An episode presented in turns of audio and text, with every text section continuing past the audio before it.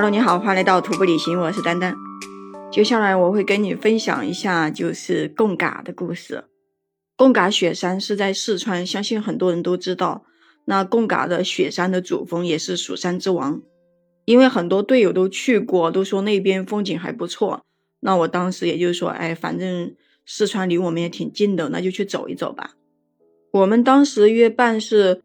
我们抚州就有三个人，就我们三个队友，然后再加上还有六个外地人，因为我们是在网上 A A 约办的，也有一个领队。我们当时去的时候，本来车票都已经买好了，然后我们这边就有个队友突然说，好像是他妈妈生病了吧，然后他就说去不了了。结果等我们还没到成都，还在路上的时候，他又说，呃，他妈妈已经好了，他要去。他就买了一个动车，又到成都跟我们会合。刚好我们也是要在成都多等一天的嘛。他其实就是比我们晚一点到成都。那我跟另外一个女的就到成都的时间就比较早，我们两个人就在成都各种逛吃，把那个行李放在酒店以后，白天就到那个春熙路就去吃各种好吃的东西，然后到晚上又跑到那个什么成都的小酒馆。就那个玉林路，然后又去逛了几圈，还特意跑到那个小酒馆的门口去拍照打卡。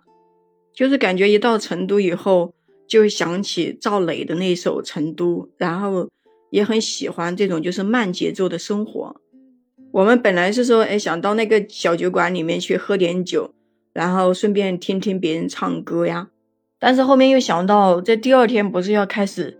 进雪山了嘛，又不敢去，呃，喝酒，就只能忍下来了。就那样逛了一下，然后就开始往回走。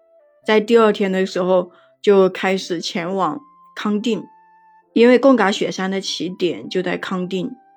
在去康定的路上，我就觉得，本来在成都的时候穿着那个裤子还不感觉冷，结果在那个路上我就感觉慢慢的这个脚怎么凉飕飕的呀，裤子好像都穿薄了一点。就是越往康定越冷，到了康定下车的时候，哎呦我天呐，更冷了。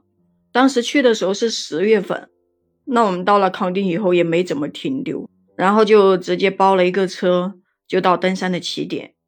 到登山起点的时候也没有走多久，就走到了一个牧场。那我们就在那个牧场就露营，因为天也快黑了。哎呀，但这个时候你是不知道呀，我有个队友，他是一个男的，呃，也是我们抚州的。这还没开始呢，才海拔三千左右，他就告诉我说：“哎，我感觉我这个心跳的特别快，会不会我的心脏要出问题啊？”因为这是他第一次到高海拔，他之前虽然说跟我们走过了狼塔，他也自己去走了鳌泰，但是那些的话基本上没什么高反，海拔也不是很高，所以我这个时候其实心里面还挺害怕的，因为我觉得我把人家带过去，万一就是身体出问题怎么办？然后我当时就跟他说：“我说。”如果你心跳过快，或者就说你有什么不舒服，那你到时候就下撤吧。那他自己呢又感觉可能就说，哎，自己都来了这么远，下次的话又划不来，他就说再等等看，等明天看看。那我就只能让他吃点东西，以后早点休息。我说最开始第一次到这种高海拔，可能也有点心慌，害怕自己的身体不适应啊，都会有一些。说实话，还挺忐忑的，因为这次带的福州的两个人，他们都没有爬这个高海拔雪山的经验。我就去跟我们那个领队说：“我说我有个朋友说他的心跳比较快，我说我们要不随时留意一下，如果他们走不了的话，就让他们原路返回吧。”那个领队就说：“可以，可以，这个也不能强行上去，是吧？因为是第一天，风景也就一般般，不是很好看。”那我们也没怎么拍照，就是稍微玩了一下，大家就在一起聊天，就等着天黑，然后就开始睡觉。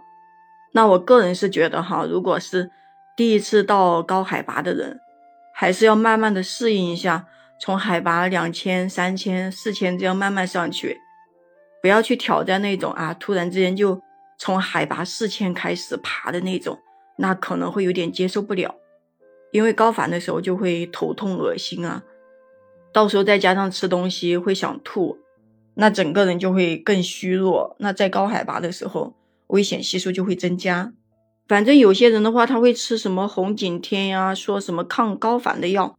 那我觉得那些药也只是强制性的，把一些东西给它压下去了，还不如就说自己呃花点时间去慢慢的适应这个海拔，一点一点的往上可能会更好。而且在高海拔的时候，也尽量的不要心存侥幸吧。如果觉得自己身体某些方面不好啊，就赶紧的下撤。因为有些人确实是这样子的，如果他有高血压呀，或者是身体不好，那高反的时候，他身体一虚弱，很多毛病都会反映出来。因为在我们走贡嘎之前，也有别的队友就是走了贡嘎这条线。